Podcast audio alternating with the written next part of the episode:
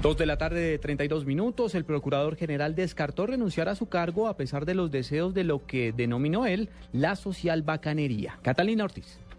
El jefe del Ministerio Público, Alejandro Ordóñez, respondió que no va a darle la razón a la social bacanería y ha pedido que se retire de su cargo por los escándalos que ha tenido en el cumplimiento de sus funciones. A mí me eligieron sin la bendición de la social bacanería. Terminé mi primer periodo sin la bendición de la social bacanería. Me eligieron segundo periodo sin la bendición de la social bacanería y terminaré el periodo sin esa bendición.